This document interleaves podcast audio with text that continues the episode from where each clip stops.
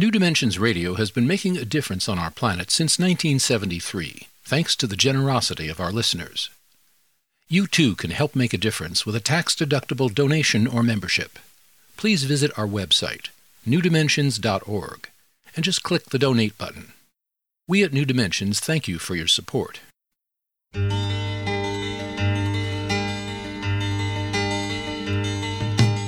It is only through a change in human consciousness that the world will be transformed. The personal and the planetary are connected. As we expand our awareness of mind, body, psyche, and spirit, and bring that awareness actively into the world, so also will the world be changed. This is our quest as we explore new dimensions.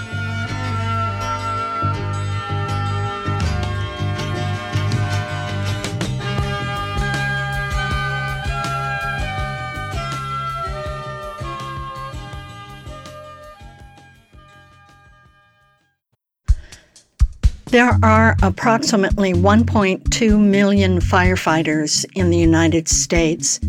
Of that number, 70% are volunteers. Of the 60 firefighter deaths in 2017, 32 were volunteers. Although major cities have paid firefighters, Medium sized cities, small towns, suburbs, and rural America are served by largely volunteer or combined career and volunteer departments. Today, we'll be talking with such a volunteer firefighter who is also a storyteller, committed to explaining how first responders can guide us in ways to act more effectively in our own lives. He advises, and it is his experience, that it is helpful to approach life's emergency with the intention to remain calm and act creatively. Prepare yourself for some insightful and practical wisdom on how to do just that, is what this interview will reveal with our guest, Hersch Wilson. Hersch Wilson is a former ballet dancer along with his wife Lori and is now a 30 year veteran volunteer firefighter EMT. He's with the Hondo Fire Department in Santa Fe County, New Mexico. He is also a writer, speaker, and consultant who has worked extensively with leadership teams from a variety of organizations, including IBM Japan, the U.S. Postal Service, and the CIA, to name a few.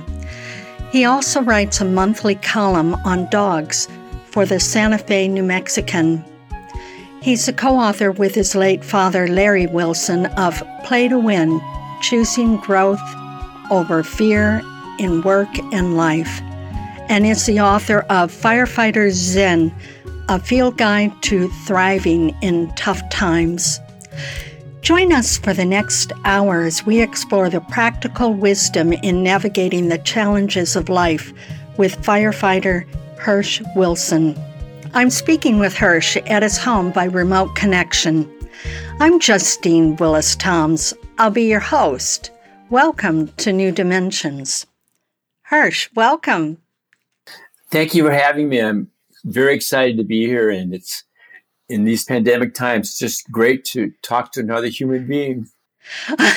Isn't it true? I mean, it here is. we are remote, uh, yeah. and I, would love to give you just a full on hug because um, I just want to say, I just think that you have written um, for what, for me, is the best book of the last decade. Um, you have just wrapped up perennial wisdom and practical advice in little over 200 pages. And I, I truly consider you and your life experience as a master guide in sharing this essential wisdom and how we might choose to live our lives. And I also want to add, in the 47 years that I've been producing and hosting New Dimensions, I've not made as strong a recommendation for a book as I'm now making. Well, thank you so much. You're most welcome, but thank you.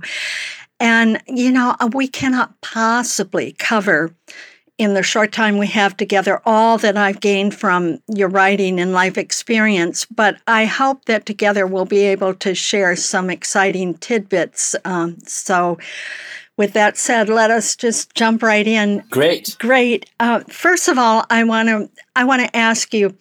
It was your wife, Lori. It was her suggestion that you become volunteer firefighters. Uh, so, what was your response to that suggestion? Well, Lori and I had both, uh, you know, we we uh, were both dancers, and we we you know finished our dance careers in our late twenties, early thirties, and we moved to Santa Fe, New Mexico for work. Lori had a job. I was writing, doing freelance writing, and Lori had a job as uh, working at a conference center just outside of Santa Fe, New Mexico. And what happened was uh, a guest fell and broke her ankle.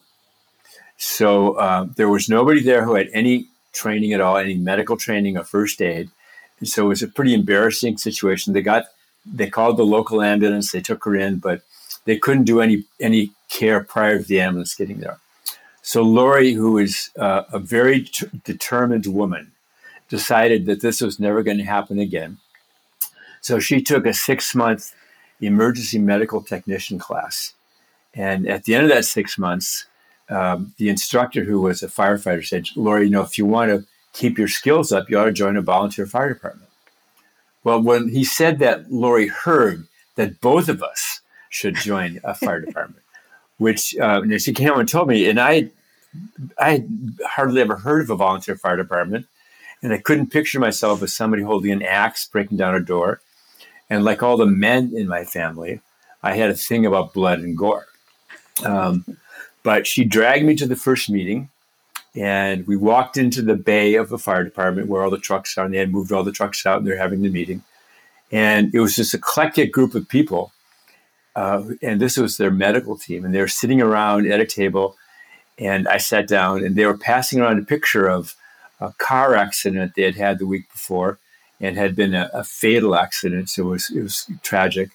And they were all looking at it and talking about the call, and they passed the picture. And Lori was just fascinated. We had the picture of the, the deceased in the car, which is typical firefighter stuff. And she was fascinated by it. And then she passed it to me, and I saw this dead guy, and I almost passed out. so, I, you know, she, she, I, I wanted to leave right then, but she grabbed my arm and said, maybe you could just drive the trucks and you don't have to do anything else. So that was that was our introduction to the fire department. Lori was extremely enthusiastic, uh, and I was much more hesitant, but I stuck with it, and uh, and it became um, what I call about. It, I said it was it was like the tumblers in the universe fell into place. That this is something I knew I needed to be doing to be doing my part uh, on this planet. Well, thank you. I know that you did then maybe three years of training and really getting yourself mm-hmm. acclimated to being yeah. in such tragic situations. Um, it, when when that first um, pager went off, because you carry a pager and you get right. a dispatch. When that first pager came off, uh, it was I think in the early evening, and you both realized, oh wait a minute this is a 24 7 sort of thing. So, right. what was right. the response right. there? well, we had just gotten voted in and we had passed done all training, and this is about three or four months in. And now we could respond to calls. So, we went home, we had dinner, we celebrated. And all of a sudden, about nine o'clock at night, uh, we heard this horrendous screeching noise that we did not re- recognize. And we looked, and on the kitchen table, both our pagers were vibrating. And then this woman's voice came on saying, Hondo Fire Department, there's a car fire uh, at mile marker 287. So Lori's first comment was, they're going to page us at night? And that was, that was kind of our introduction to the fact that we were going to be on duty 24 7 and we would get a lot of pages at night.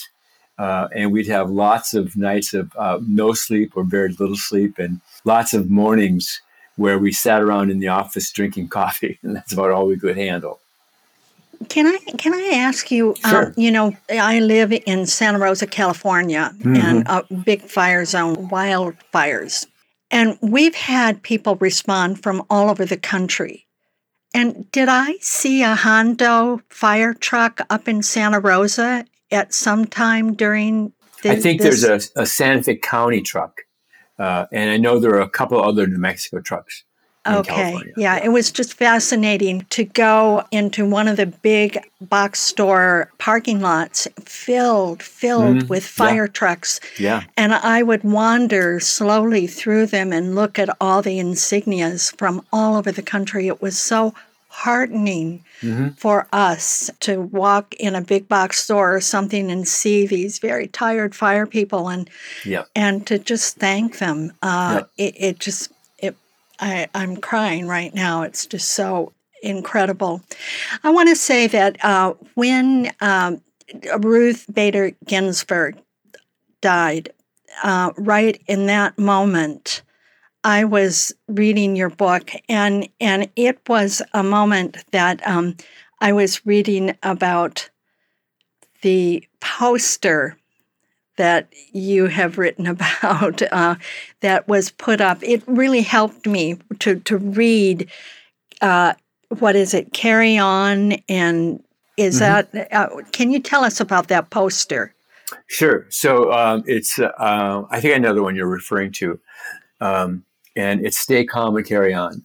That's um, it. What's What's interesting, I mean, you, you see that in post on T-shirts now, and the the history of that poster was, uh, it was developed in England right before the Second World War, when uh, England was afraid they were going to be invaded by the Germans, and so the poster was kind of embla- uh, um, kind of uh, embraced the British spirit of staying calm and carrying on um, of being of being calm in the face of tragedy, being calm in the face of what what could come. Now, it never got used because Germany never invaded England, but it, was discovered in a bookstore in northern England a decade ago, and it's kind of a very pop- popular uh, poster. It, it, perfectly describes um, the firefighter uh, mentality that in order to do our work, whether it is you know fighting a fire or a bad or a bad car accident or facing what we're facing now politically, the, the we need to stay calm and carry on. We need to we need to not panic. We need to do the work, um, and that's how we get through tough times. And I think you go on in your writing uh, about how how we do carry on, and that is to to show up and to practice compassion and to do our best to accept that we might fail, but we uh, keep taking this what I think you call authentic stance. Can you can you elaborate? Sure. So um, I think in in the I think it's in the Talmud where they say that we're, we're not responsible for the ills of the world, but we have an obligation to help. Uh, and I think I think that's that's kind of the core of not only what I believe is the firefighter stance, but I think is our stance as human beings that um, we're here to help people, we're here to serve. Uh, where where true joy comes from is in those two things. It's not through material things, uh, although we've been, you know, we live under the illusion that it is. We live under the illusions that a new car, a new job, um, uh, a, a, big house will will give us happiness. And that's just a very illusory thing. What, what, what true joy it, it lies is in helping others and being our authentic selves, helping others. I'm here with firefighter Hersch Wilson. He's the author of Firefighter Zen, a field guide to thriving in tough times. And I'm Justine Willis Toms. You're listening to New Dimensions.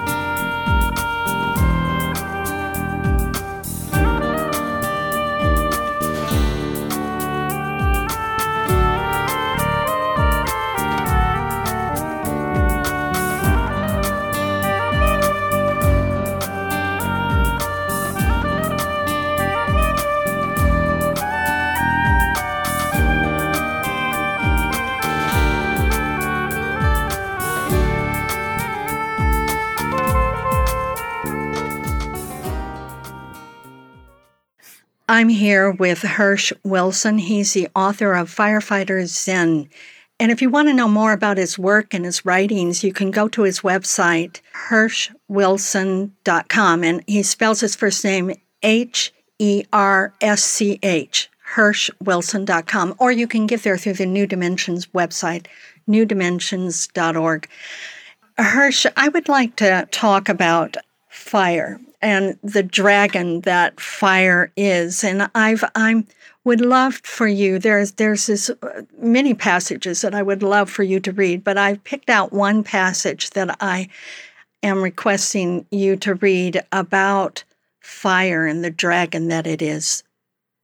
Sure. So um, the you know firefighters fire departments have been organized in the United States since 1736. And um, the first volunteer firefighter fire department was formed by Benjamin Franklin. Um, and it was all because of fires.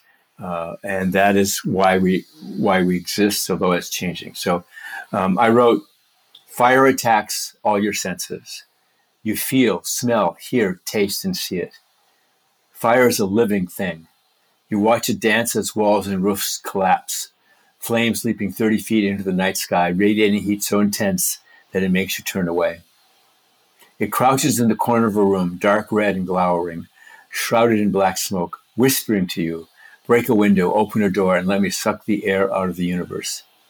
You feel terror when its flames turn and bend towards you in the tall grass. It wants to see you run, knowing you're no match. It will catch you. Fire will burn until there's no more fuel. It will not stop, it will not tire. Give it fuel and it will grow. It will devour houses, forests, and neighborhoods. Fire can eat them all. Fire is the destroyer. This is the reason we have fire departments, not just emergency departments. Fire is the real and mortal enemy. Deep in our ancestral DNA lies the terror of this dragon. I love that. Thank you for reading that. And and in in this, um, how how can we possibly be prepared for something uh, and or, or even train for something when we don't even know where or when it's coming at us um, I know that you talk about plan B thinking or other things. Can can you elaborate or advise us what can we do? We don't sure. know when and what is coming. Sure, but I think you're describing life, uh, and I think the pandemic we're going through right now um, is just that that lesson writ large. Uh, if you remember in March, March 13th or 15th of 2020, right? We all had plans, we all had calendars, and all those calendars, all those plans got thrown away, right? Uh, and we are stuck there saying we don't know what the future is going to be like. Well, that in fact is is on an individual level what happens to all of us. Um, I, I, think I write in the book um, a quote by James Baldwin that says, you know, society's job is to be stable, but the artist's job is to remind people that there's nothing stable under heaven. Um, and that is that is kind of the truth. So so what do we do about that? When we realize that, what do we do about that?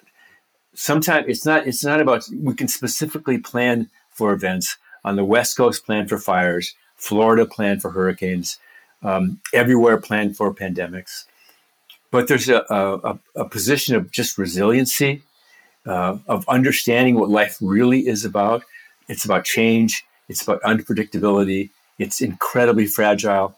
Um, you know, the the firefighter motto is "stuff happens," and that just it's it's it's that daily occurrence of of the nine one one call where we know something's happened to somebody that really informs how we think about life.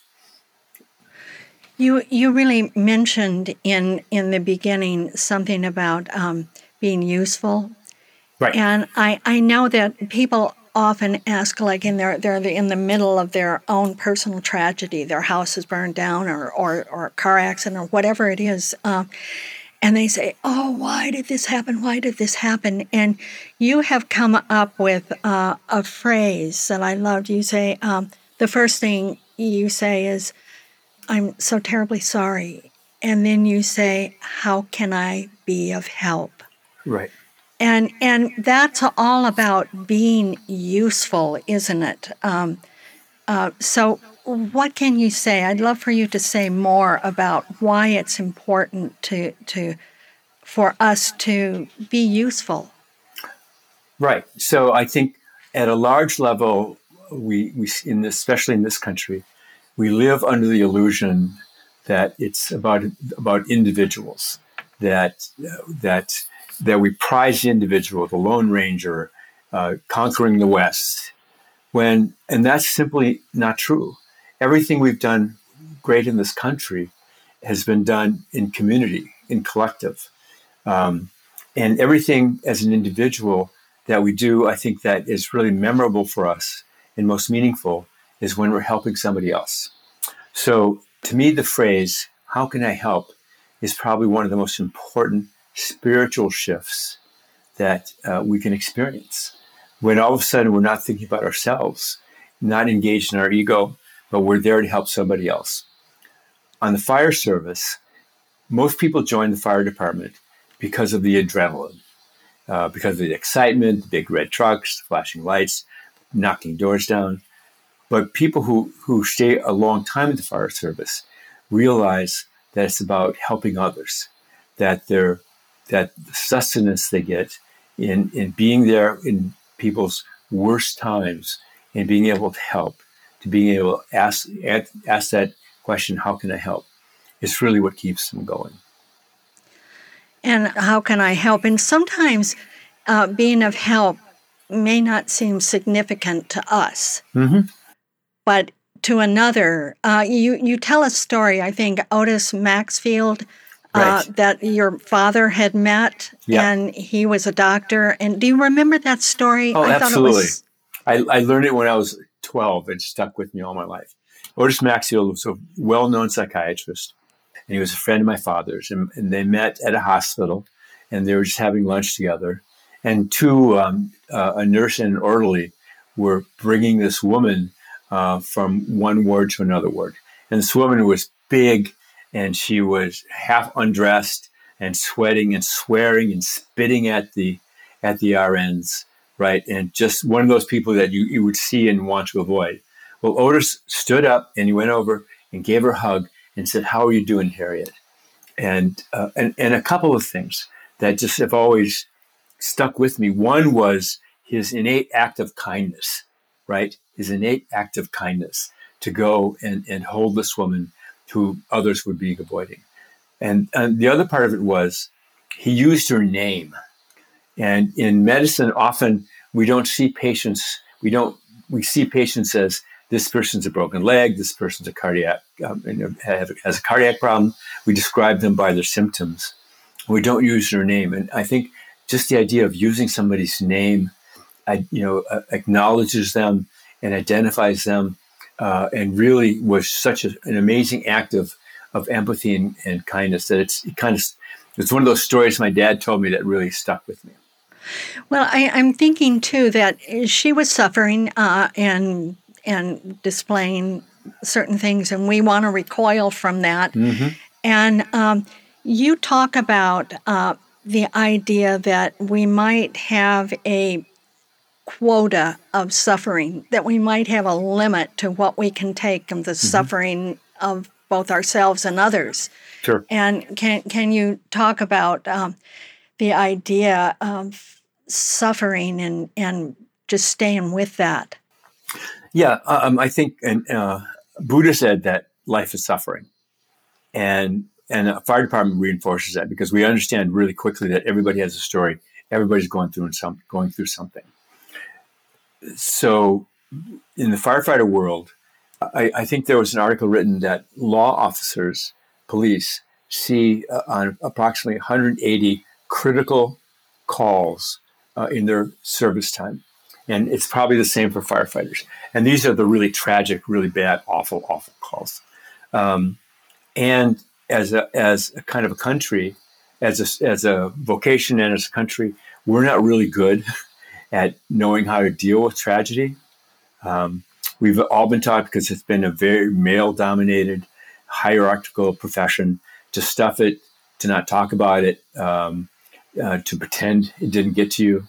And the fact is that trauma and tragedy will get to you. It will come out. It's guaranteed. Um, there was a in, on the fire service.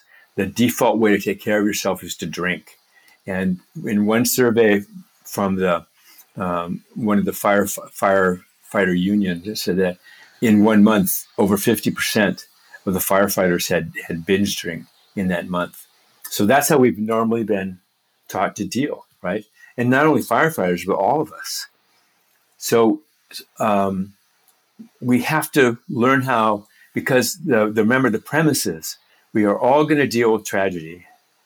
We're all going to deal with trauma, and we need to know how to. De- we, no, we're not taught anywhere. I don't remember being taught anything important about dealing with that. So we need to learn how to do that. And I, I think um, firefighters, um, the ones I work with, we have a process. We have a way of thinking about it.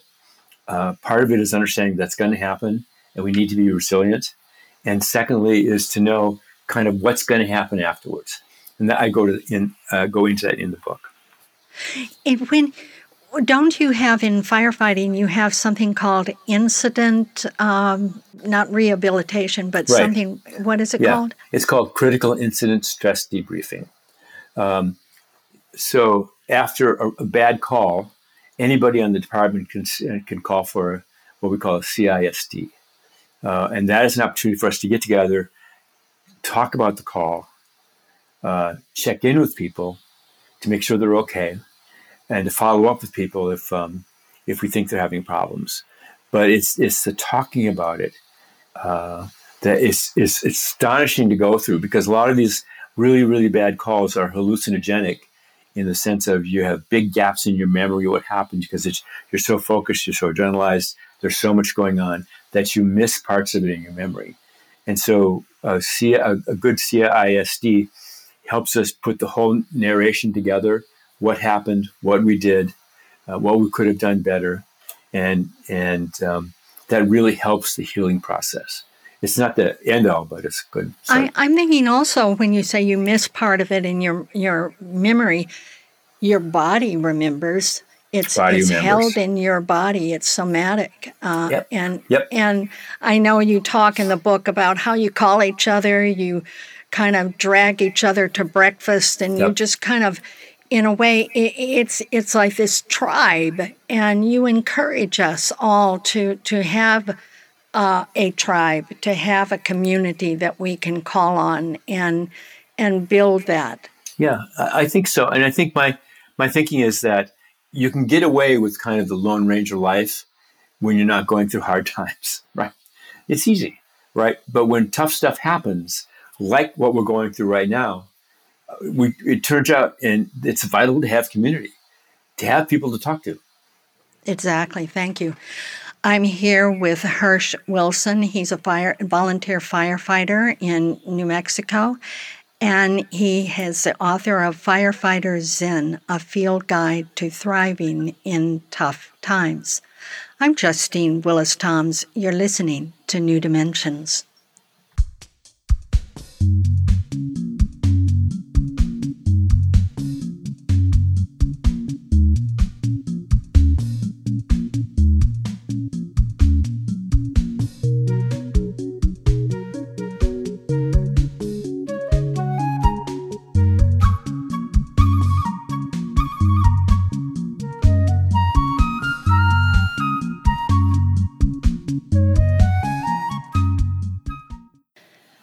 Here with Hersch Wilson. He's the author of Firefighter Zen.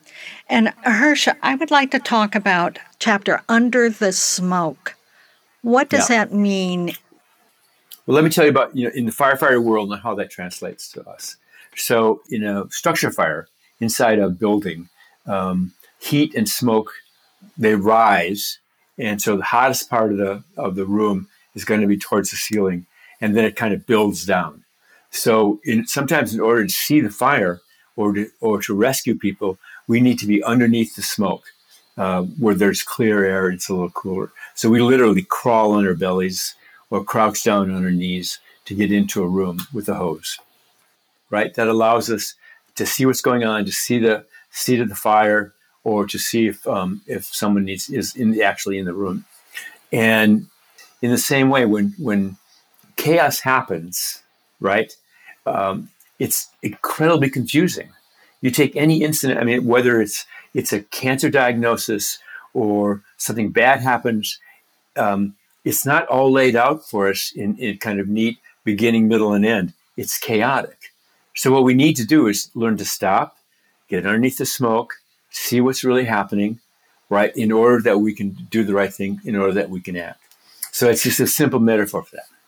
I, I know that you describe like arriving at a scene, and often there's somebody in the scene that's taking command, and they walk around the whole scene and assess things. They don't just kind of jump right in. Right, right, uh, right, right. So, uh, d- describe what what that's like to be right. at a scene like that.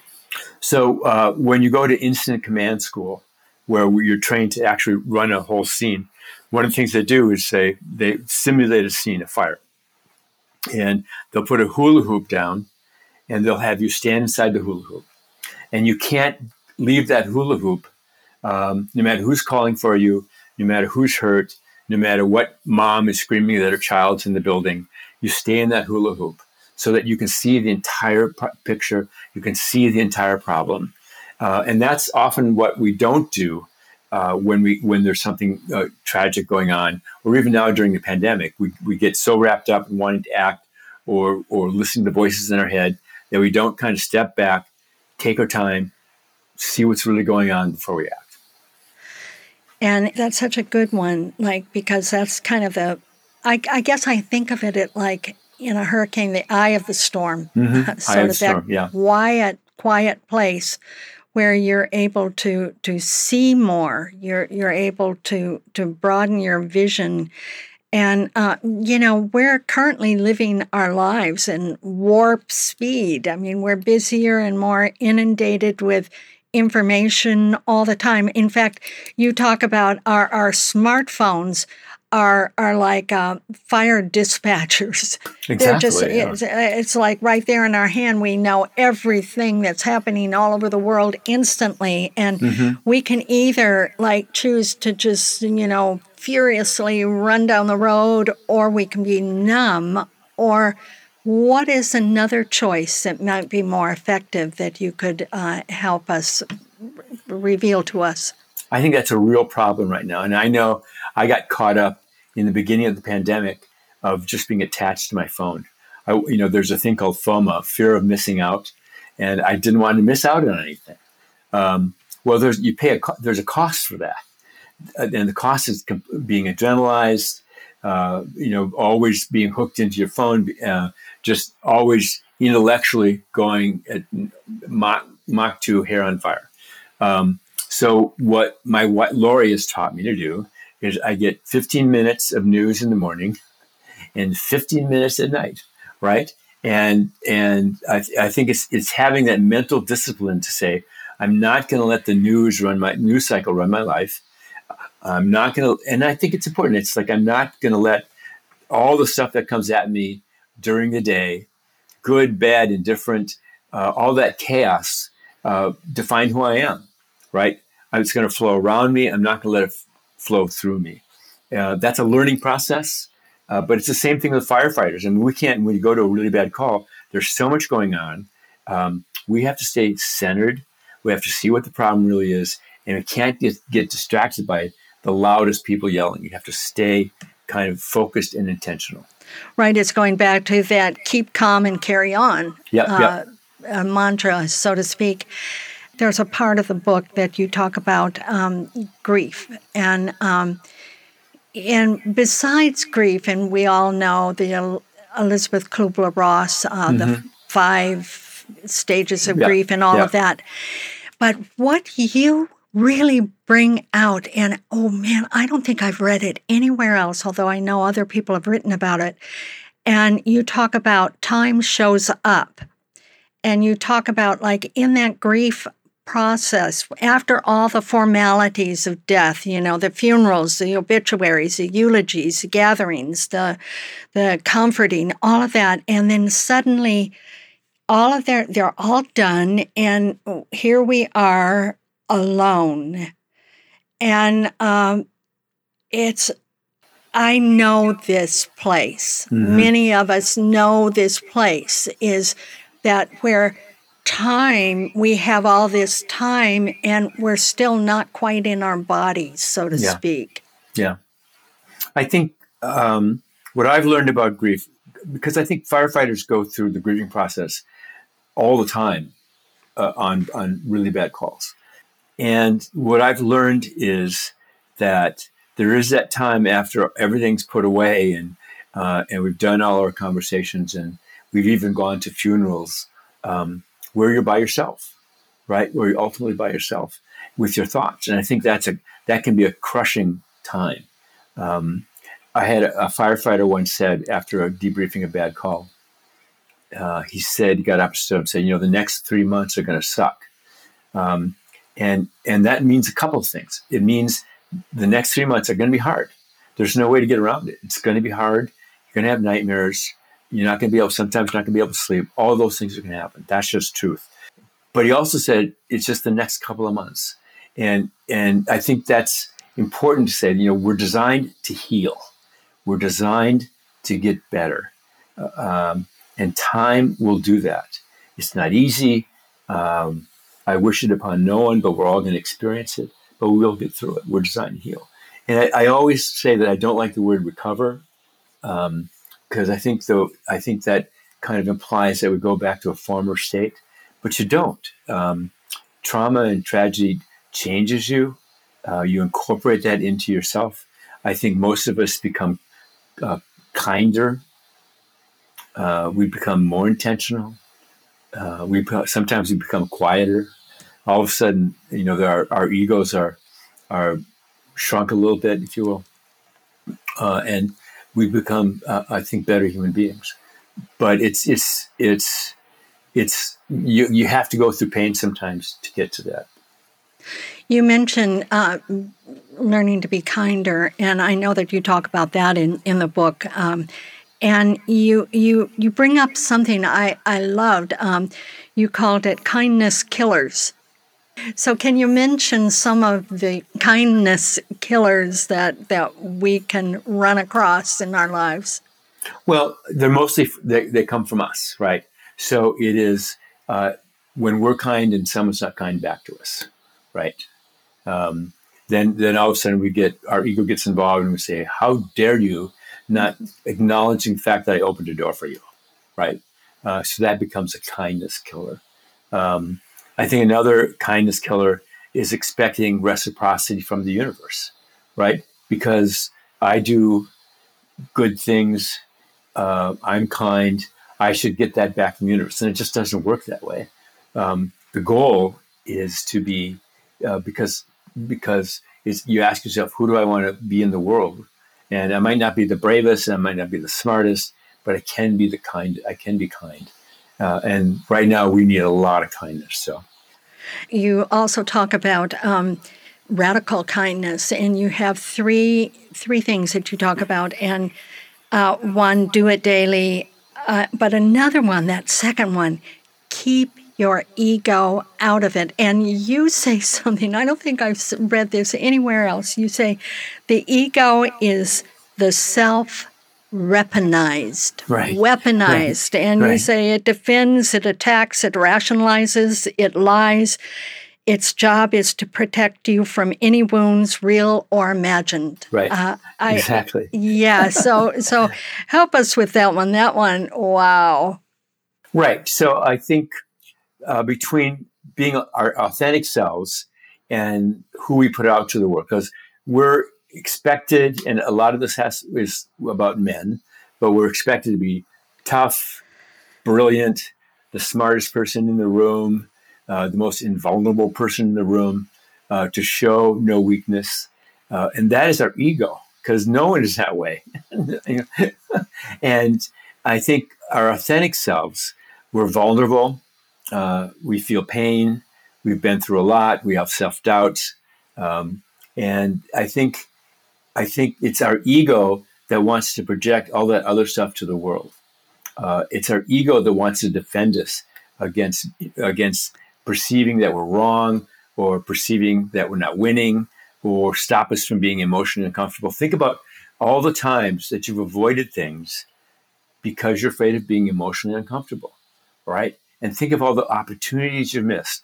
Uh, think, I mean, I, I'm just thinking about me, but all the opportunities I've missed because I didn't want to be uncomfortable, whether it was asking somebody out on a date, not taking a hard class in college. Uh, there's a, a, number of things we do because we don't want to be uncomfortable, we don't want to fail. That's our ego protecting us. And that's that's so great because as human beings, um, we are constantly striving for comfort. That that's like yep, yep, yep. almost our default set, and so we have to learn to sit, almost like sitting in the fire, to sit in being uncomfortable.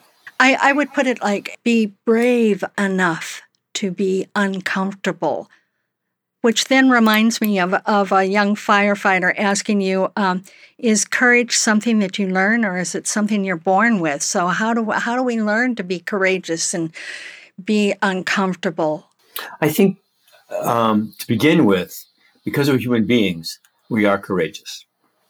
Um, our culture teaches us that we don't have to be, right? Our culture constantly teaches, like you said, that like, it's about being comfortable, it's about taking the easy path, right? Uh, and the, and there's two problems with that. Life isn't comfortable. Life is hard. Life is difficult. You don't, no matter who you are, you don't get away from that. Secondly, we are courageous. We have to rediscover our courage. Um, and I, I, I, think, in, in a simple way, there are a lot of things I would do differently if, in educating children about that. Um, one of my, one of my, if I was in charge of education, everybody would work in retail. That'd be the first thing they would do, right? You know, learn some courage, work in retail for a little bit. And the other one is spend time in the wilderness, in Outward Bound, uh, where you, uh, and places like that, where you really get an opportunity to stretch yourself. I'm here with Hersch Wilson. He is the author of Firefighter Zen. And if you want to know more about his work, go to his website, herschwilson.com or you can get there through the New Dimensions website, newdimensions.org. I'm Justine Willis Toms.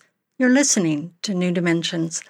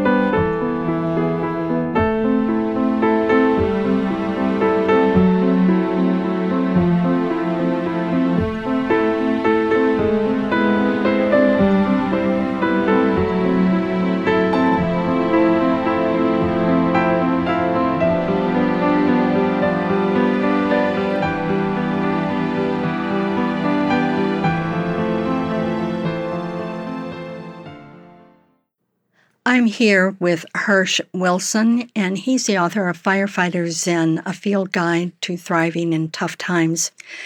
And we're recording this in, in the early fall or late summer of uh, 2020.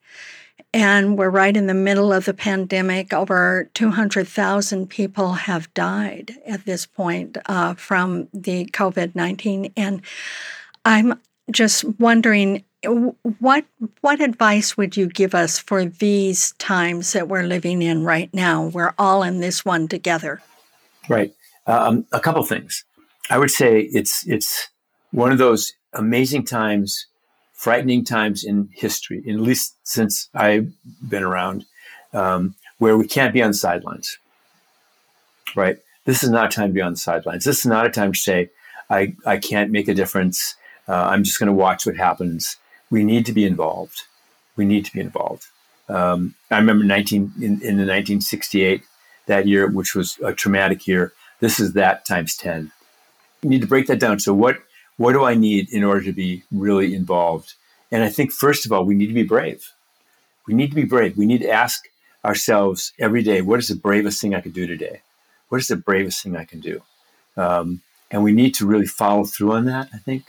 Um, secondly, uh, uh, uh, what just calls out to me is that um, we're living in in such a divisive time that what we need are not people who are great orators, great speakers. We need people who are kind. We need people who can be kind um, in all kinds of circumstances. To, that we're listen, listening and empathic and understanding of what people are going through. Because I think a lot of what we're seeing is fear, just fear all over the place. And if we can be kind, if we can listen and be empathic, I think we can help break down some of the defensiveness and fear that we're seeing. So those are my two big things. I think finally is um, we're here to be useful. We're here to make a difference. I don't think there's been a time, again, in recent history where it's more important to be useful now. And whether that's helping people get out the vote or, or, or whether it's really volunteering to help with the pandemic, um, learning about racial justice now is top of mind. Those are things that are really important. And we can be useful. We can be useful.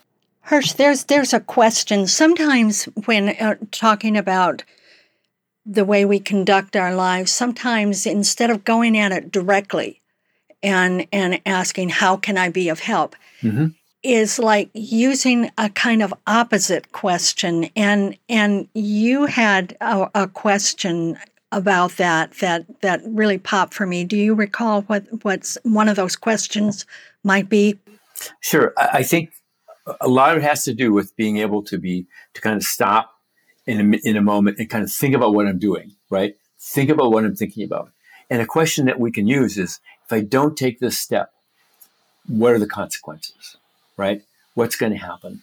Because we don't do that. I mean, I think what you talked about earlier is we just crave comfort and go the comfortable way without thinking about it. And occasionally we have to stop and say, what are the consequences if I if I don't do the right thing? What are the consequences if I don't do the braver thing? Uh, and and sit with that for a minute, and that can help motivate you to do what you you know you need to do. Yeah, it was very meaningful to me to just kind of contemplate. Oftentimes, I have avoided something, so to go for that question, oh, well, what if I don't do this? Right. I can remember a lot of times in my life when I didn't do something and the consequences of that. So that's kind of what you're referring to is is Yeah. Absolutely, absolutely, and a lot of it has to start. It starts with realizing we can't be on automatic pilot in our lives. We can't just be the you know going for comfort, going for comfort, going. We have to stop and ask three fundamental questions: Why am I here? Right? What is my life about? Uh, and what am I going to do about it, right? And if we if we kind of have that as our north star, um, I, I, think not only will we find joy, but we'll we'll be we'll be um, in service to the world, in service to individuals at a much higher level. And in doing those questions, um, I know early in the book, and I, I did this for myself, you suggested that we do, it's something that you learned, I believe, very early on in your life, a timeline of our life. Right. And I know, do you? Yeah. yeah. yeah. it gets, it yeah. gets scary. Yeah. It gets yeah. scary. So, right. can you describe that timeline? Sure, sure, sure. So, yeah, it's just a simple exercise that you can do in a napkin. What you do is you take a piece of paper, and on the left hand side of the paper, you draw a dot, and underneath, underneath that, you put the year you were born. Easy, right? And then at the other end of the line, you put a dot, and you put the year you're going to die right? And you can get that from how long your grandparents lived or your parents lived, or or you know just in general, you can figure that out. Now that's hard. Just that act, act, act is hard to say. Oh, here's just as solid and concrete. The day you're going to die is the day you were born. So that's your lifeline. Now what we do is say you take another dot and put it uh, on the line that represents today. Right. In my family, uh, most die around 85. 85, 86. I'm 70. So I put I put a dot that represents 70. So I, I think I have 15 more years, right? That can be kind of terrifying, right? It can be terrifying. Even if you're 50, you might only have 40 more years, right? And just making it, you know, definite and defining and concrete is a wake up call. Now, that'll go away that fear will go away because we're addicted to the solution that we're going to live forever, that we have time. But Buddha said the greatest mistake we we make is believing we have time, and we don't. And because there's another part of this, and that's the glitch. And the glitch is that either one of us could die tomorrow, right? Life is fragile, life is unpredictable. And, and so once, once you grasp that, once you grasp those two facts, that you don't have a lot of time and that life is fragile, nothing is, nothing is given, then that motivates those three questions we talked about. Why am I here? How much time do I have left to do what I want to do, to become who I want to become? And it gives you a sense of urgency that is really important. And the urgency is kind of reality, right? Uh, and I think the other part of it is to lay in bed tonight, when you go to bed tonight, just imagine the time that goes before you were born. It stretches out into infinity. And the time after you die, it stretches out into infinity. And we are just a speck, this tiny speck on the timeline, right? That's all we have, right? That's all we have to live our lives, to love, to forgive, to find joy, to make a difference. It's a speck in time. And once we understand that, once we understand that, we'll get on living our lives, I think, more honestly and more authentically and with more joy. So, what you're describing in uh, this powerful exercise, which I did, and I, I use like from the time now to the time I die, I use these li- little slanted lines to show the years, kind of right. depict the years. And I saw, wow, how few of them there are, and how mm. few years I have from my predicted if right. no glitch kind of right. grabs me and throws me over the handlebars of my life, I'm able to accomplish what I want. And in what I want to accomplish, what you just spoke about seems like we're going more for qualities rather than things. Absolutely. Absolutely. I mean, it's, it's the story of Midas, right? You know, Midas had the gift to turn everything, everything he touched into gold well, that's kind of cool. But then he, he touched his daughter and turned her into gold. And now she was gone. Right. And I think that's a metaphor for all of us who are in pursuit of material things. Uh, there's, there's nothing wrong with, with being comfortable. There's nothing wrong uh, with being able to support yourself. But uh, there was a study that said usually anything over what we would call $80,000 or $60,000 a year doesn't make any difference in terms of our happiness. So I'm out for happiness and joy, and and and those are the things that I'm looking for. And they're not. You don't get that by pursuing the latest car or the latest house. Now, Hersch, I know that you are in your 60s and you continue to be a volunteer firefighter. Mm-hmm. Uh, and uh, I imagine, and I, I think that you have said, and I, I know I have said, I, I want to continue to be as useful as I can until the end. People ask yep. me how long how long are you aren't you going to retire from New Dimensions and I'm going, yeah, uh, well, it gives me joy and I hope yeah. it's helpful, you know. Yep. Uh, and yep. so you still are a firefighter these days. So uh, uh how how long? What what do you think? Well, like everybody, I think the pandemic has kind of uh, you know because I'm on a furlough now uh, from the fire department because of the pandemic. Um, so we'll see. I think a lot of people have been forced into making changes that they were not not ready to make. So my question now is, how can I be useful? Can I train? Uh, can I help in other ways in the fire department? Because right now I'm not allowed to go out on calls. So that's just, you know, it's like life is unpredictable. You, you got to kind of roll with the punches. But I would think that there's something uh, very useful uh, about your experience, your being at it for so long, 30 years of experience is not to be taken lightly. Well, and, I don't. yeah, yeah. Hersch, we've run out of time talking about experience and conversations. We've run out of time in this conversation. Yeah. And I just thank you so much for being part of New Dimensions. Well, thank you so much. It was just a joy to be here. Thank you. It's been my pleasure. I've been here with Hersch Wilson. He is the author of Firefighter Zen, a field guide to thriving in tough times. And if you want to know more about his work, you can go to his website, herschwilson.com. And he spells his name H E R S C H, herschwilson.com. Or you can get there through the New Dimensions website, newdimensions.org.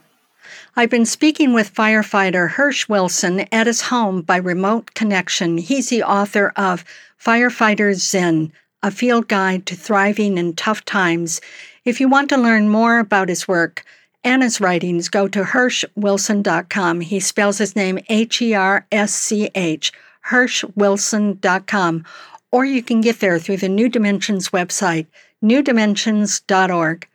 I'm Justine Willis Toms. You've been listening to New Dimensions. This is program number 3714. New Dimensions Radio has been making a difference on our planet since 1973, thanks to the generosity of our listeners. You too can help make a difference with a tax deductible donation or membership. Please visit our website, newdimensions.org, and just click the donate button. You can also subscribe to our free weekly podcasts and find over a thousand hours of audio dialogues in our searchable archive. New Dimensions is produced by New Dimensions Radio in Santa Rosa, California, USA. Our executive producer is Justine Willis Toms. Our post production editor is Lou Judson. For over four decades, New Dimensions has been producing weekly conversations at the leading edge. We sincerely thank all of you who have supported us by being members of Friends of New Dimensions, as well as members of our affiliate stations. My name is Dan Drayson. On behalf of everyone at New Dimensions whose endeavors make this program possible, I'm wishing you well.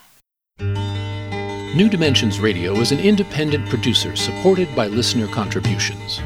To find out more about the program you've just heard, to subscribe to our free weekly newsletter and our New Dimensions and New Dimensions Cafe podcasts, and to access thousands of other programs in the New Dimensions archive, please visit our website, newdimensions.org. That's newdimensions.org. Or call us at 707 468 5215. That's 707 468 5215. Please join us next time as we explore new dimensions.